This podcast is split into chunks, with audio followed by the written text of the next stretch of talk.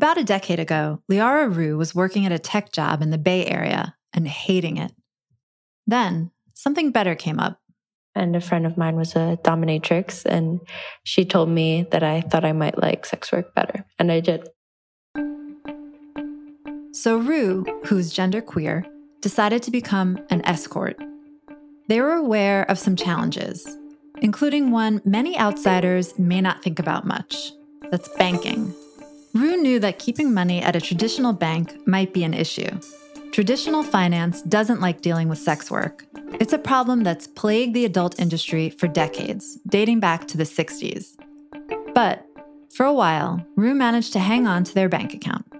A few years down the road, they figured out that I was a sex worker and they shut down my account. Losing bank accounts and being shut out of traditional banking altogether is common for sex workers. As many as two thirds have lost access to either a bank account or financial service, according to data from the Free Speech Coalition, a U.S. trade association for the adult industry. Some 40% have lost access to a bank account in the past year. Unfortunately, it's really difficult. Um, I think banks have gotten really good at figuring out if someone is a sex worker. And unless you're really careful um, with how you make payments and receive payments, chances are you've had at least one form of banking shut down, whether that's Venmo, traditional bank account, or credit card. Roux, who banks under a different name, is unsure exactly how the banks found out about their new career. But they have a hunch that what tipped the banks off was a transaction made under their work name. So I'm pretty sure the bank saw a payment in my account that said Liara Roux on it, and then they were able to Google that and find out that I was a sex worker. It's hard to overstate how difficult it is to function without access to a bank account, especially if you're operating any kind of business. Roux has seen this happen to lots of people. Losing one source of stability, like a bank account, can have this cascading effect where very quickly, you know, they're unable to pay rent, unable to open a new account, um, that sort of thing. And honestly, just having a bank account closed in the first place is really demeaning and really just adds a little bit of chaos and stress into your life. That's really unnecessary. Enter crypto. It's become popular with sex workers. Roux started accepting it from clients in 2015 and also used crypto to pay for ads online after credit card companies stopped processing payments for marketing related to sex work. Luckily, Roux never had to fully rely on crypto to get paid. But for some of their peers, the story is different. I had a couple friends who were undocumented, and so their relationships with their banks were already tenuous. And so for them, often they accepted payment in cash, but that was really hard because you know you had to get it at the booking itself and so it becomes really dangerous you know maybe the person doesn't have cash maybe they try to take it back at the end and crypto becomes really great for people like that because sort of no take backsies you can't do a chargeback. It is sort of this extra judicial currency. So they were really able to have a sense of security that wouldn't have been possible otherwise. But there's a new problem the US government has started to crack down on the crypto industry. And what was once a lifeline for sex workers is becoming more and more difficult to use. It has gotten a lot harder for people to accept crypto. Um, sites like Coinbase, which used to be relatively lax in terms of the types of things you could do with one of their accounts, really started cracking down um, a couple years ago. Um, I think they really just wanted to make sure that when regulation does come, they won't get shut down. So, today on the show, why sex workers turned to crypto and how crypto turned on them. I'm Emily Peck, filling in for Lizzie O'Leary, and you're listening to What Next TBD, a show about tech, power, and how the future will be determined. Stick around.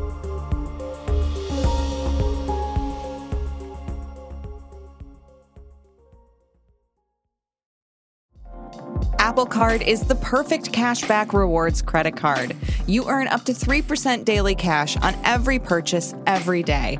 That's 3% on your favorite products at Apple, 2% on all other Apple Card with Apple Pay purchases, and 1% on anything you buy with your titanium Apple Card or virtual card number. Visit apple.co slash card calculator to see how much you can earn. Apple Card issued by Goldman Sachs Bank, USA, Salt Lake City branch. Subject to credit approval. Terms apply. For the ones who work hard to ensure their crew can always go the extra mile, and the ones who get in early so everyone can go home on time, there's Grainger, offering professional grade supplies backed by product experts so you can quickly and easily find what you need. Plus, you can count on access to a committed team ready to go the extra mile for you. Call, clickgranger.com, or just stop by. Grainger, for the ones who get it done.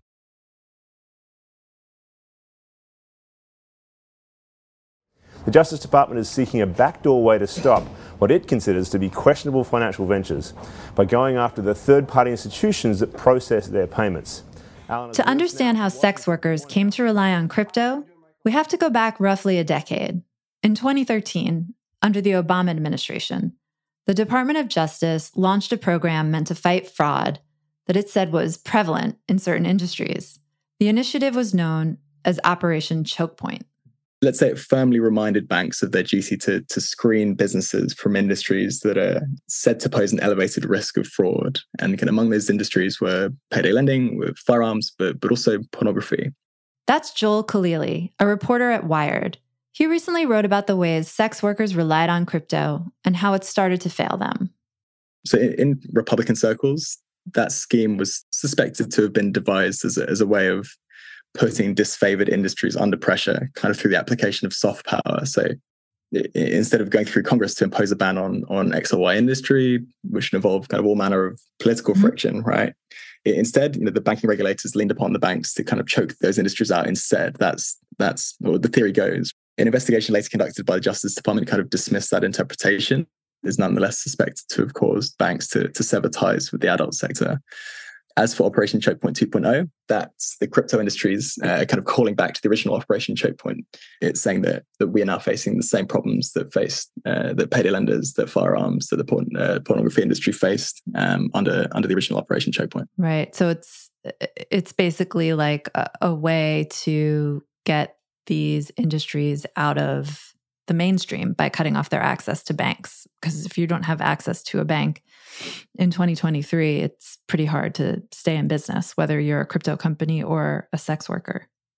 Right. That's it. That's it. So from you know from from the crypto company's perspective, you you effectively cannot operate. Right. You can't pay your staff. You can't pay uh, partners. You can't handle the conversion of dollars into cryptocurrency. You you, cannot operate without uh, access to banking.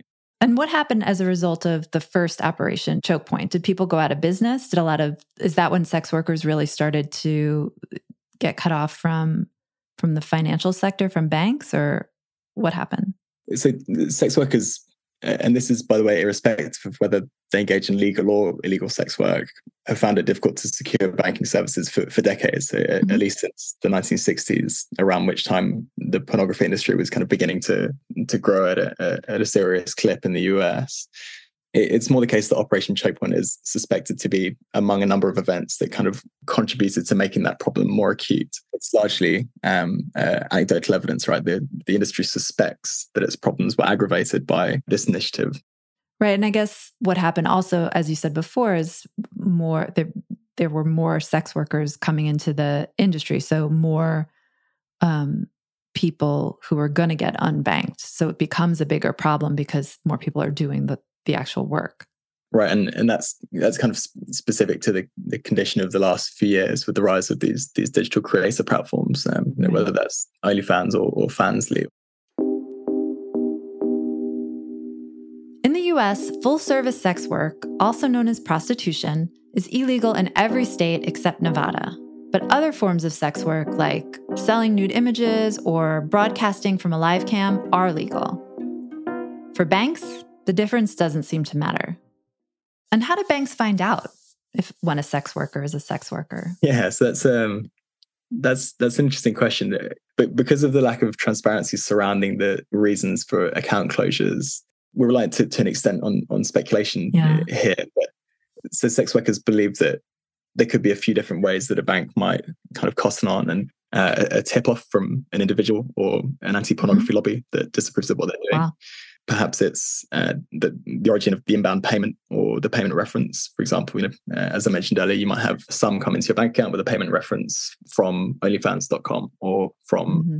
Uh, whatever other business that is very clearly associated with the adult industry. The other possibility is that it's the the pattern of the payment. So because of the nature of the work and because sex workers are kind of perpetually concerned about losing access to their bank accounts, they tend to receive a high volume of transactions and then withdraw those funds immediately. The thinking in in some corners of the adult industry is that this pattern might be looked upon by the banks or, or at least you know the automated systems that the banks use uh, as a red flag, kind of perhaps indicative of criminal activity. But the reality is that it, it's never really clear uh, one how the banks find out that they as a client work in the adult industry and, and two the reasons for for the the policy against serving people that operate in that industry yeah we just um i also host the slate money podcast. We just talked about the there's a broader issue where people get their bank accounts closed and they don't know why. Maybe because they took like a trip somewhere or spent or received a large sum of money and then all of a sudden they're blocked from access to their bank account. But for most of those people they just go and open a bank account somewhere else. But for for sex workers, the way you describe it in your piece, it's sort of like a whack-a-mole. Like they go and open another account, that gets closed, and then on and on. Based on my conversations with um, people that operate in the industry, it is common for personal bank accounts to be closed. But what's particularly difficult is for for a sex worker that's attempting to set up a business bank account to secure that service in the first place. So Ali mm-hmm. Ray, for example, um, you know, went from bank to bank to bank. She says that she went to visit kind of every bank under the sun. and none would give her a bank account in the first place. Um, I, I, believe it's somewhat easier to find a new um, bank to provide you with a, a personal account, mm-hmm. but then mm-hmm. the risk is always that that bank account is later closed with you know at zero notice and and uh, with no justification, leaving your cash uh, sometimes kind of locked inside. For sex workers, the idea of an alternative currency, like crypto, is more than just a way to circumvent a hostile banking system. It's a way to take control of the money they've rightly earned. Without it, and without access to a bank, workers can be left extremely vulnerable.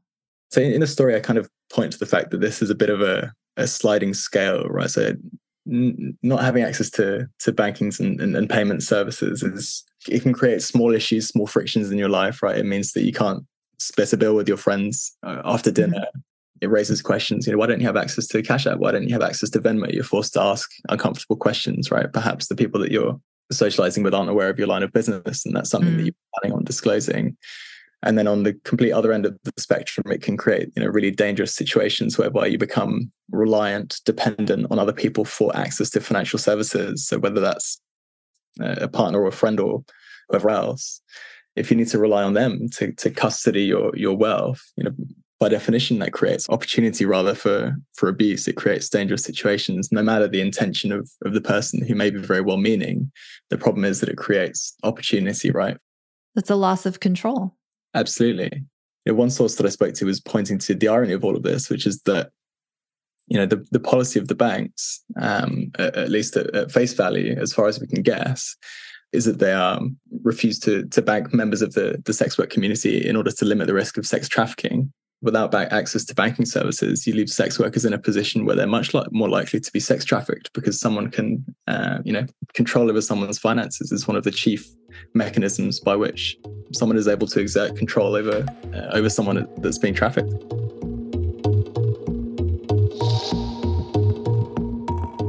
When we come back, at one point, crypto was a lifeline for sex workers, but not anymore.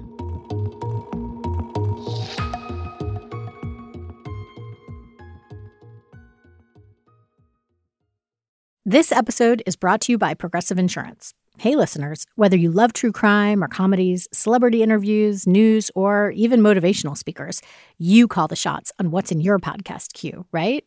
And guess what? Now you can call the shots on your auto insurance too. Enter the Name Your Price tool from Progressive. The Name Your Price tool puts you in charge of your auto insurance by working just the way it sounds. You tell Progressive how much you want to pay for car insurance. Then they'll show you a variety of coverages that fit within your budget. giving you options. Now, that's something you'll want to press play on. It's easy to start a quote, and you'll be able to choose the best option for you fast. It's just one of the many ways you can save with Progressive Insurance. Quote today at progressive.com to try the Name Your Price tool for yourself and join over 28 million drivers who trust Progressive. Progressive Casualty Insurance Company and Affiliates. Price and coverage match limited by state law. In the years after Operation Chokepoint, crypto offered sex workers a way around the traditional finance sector. Data from SexWork CEO, a site that provides resources to sex workers, suggests that as many as a third of all sex workers in the US now accept crypto payments. And for sex workers, there's a lot to like about crypto. In particular, it handles that the first leg of the journey really well, right? Like the payment mm-hmm. of a sum of money by a client to a sex worker.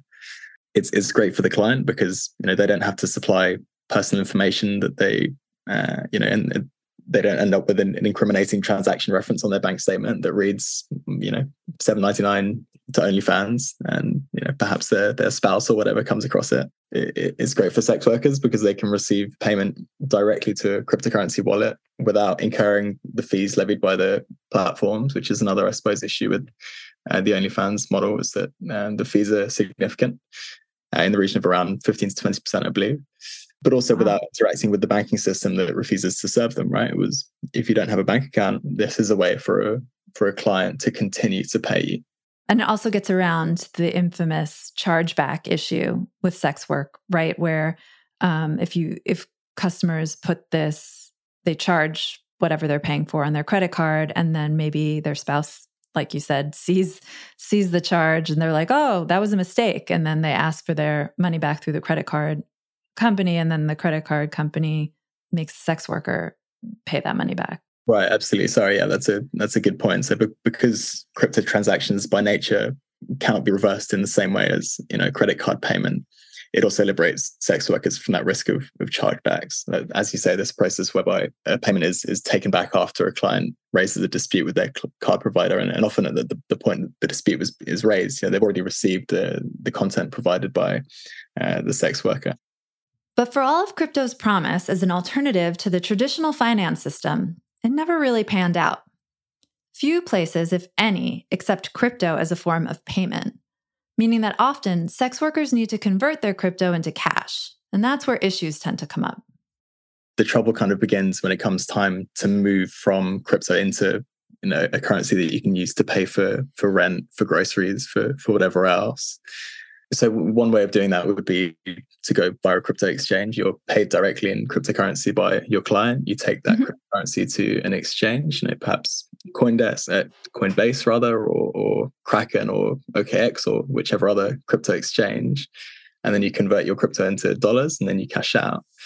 The problem there is that you know there are scenarios in which exchanges are closing the accounts of sex workers. So ali knox another sex worker who i cite in, in the story um, has been banned from multiple crypto exchanges just as she has has had her bank accounts withdrawn and you know there are also cases when it's actually impossible to cash out by exchange precisely because their bank account has been has been closed and in, in both of those scenarios you have a situation in which someone is stranded in a form of currency that that can't be used to pay things Meanwhile, the banks are increasingly unwilling to work with crypto businesses in the wake of the fall of FTX last November.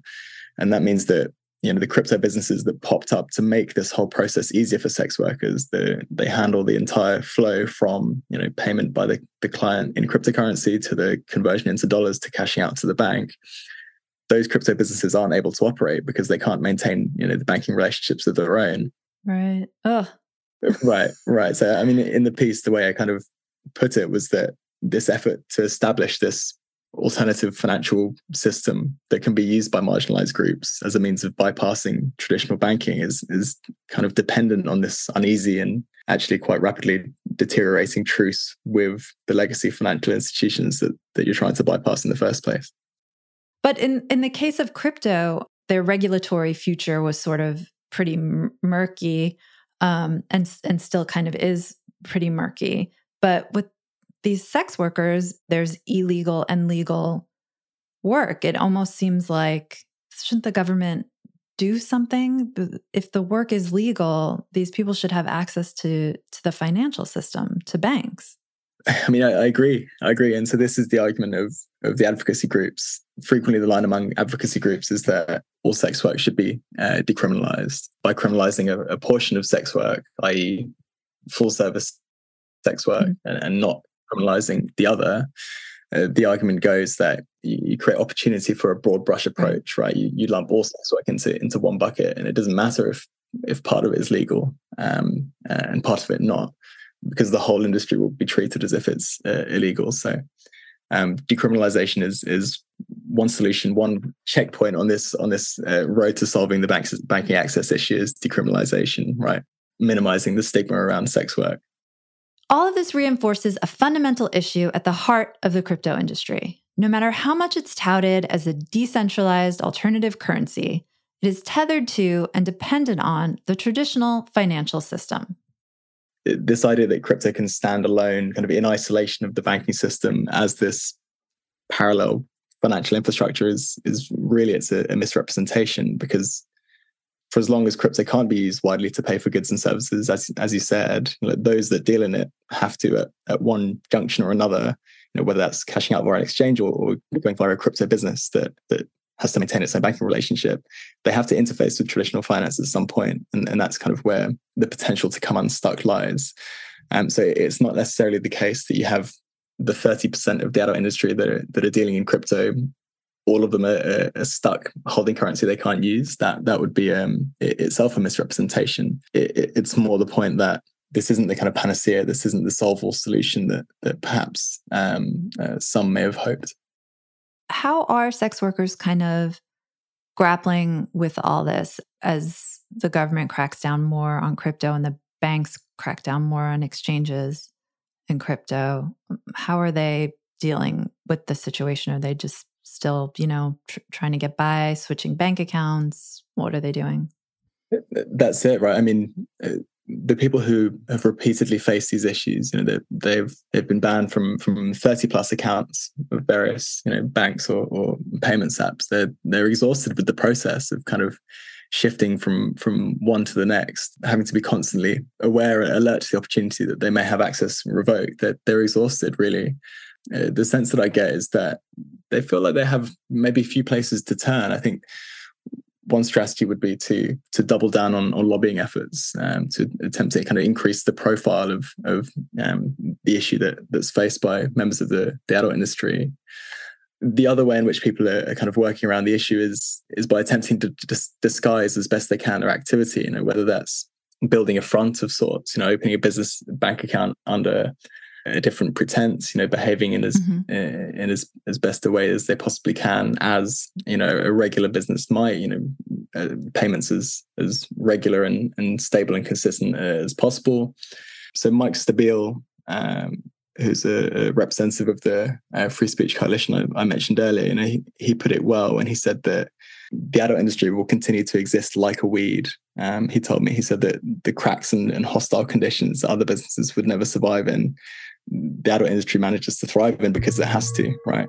It's not necessarily a kind of positive note to end on, uh, because you know the the struggles that they've uh, been facing remain, but the sense is that sex workers will find a way somehow to dance around the issues that, that they've encountered. Joel, thank you. No problem. Thank you for having me. Liara Roux is a sex worker, organizer, and writer. Joel Khalili is a reporter at Wired covering crypto, Web3, and fintech. You can find a link to his piece in our show notes. And that's it for our show today. What Next TBD is produced by Evan Campbell. Our show is edited by Mia Armstrong Lopez. Alicia Montgomery is Vice President of Audio for Slate. TBD is part of the larger What Next family, TBD is also part of Future Tense, a partnership of Slate, Arizona State University, and New America. If you're a fan of the show, I have a request for you. Become a Slate Plus member. Get all your lovely Slate podcasts with no ads. Just head on over to slate.com slash whatnextplus to sign up. We'll be back Sunday with another episode. I'm Emily Peck, filling in for Lizzie O'Leary. And you can catch me over at Slate Money. New episodes drop every Saturday. Thanks for listening.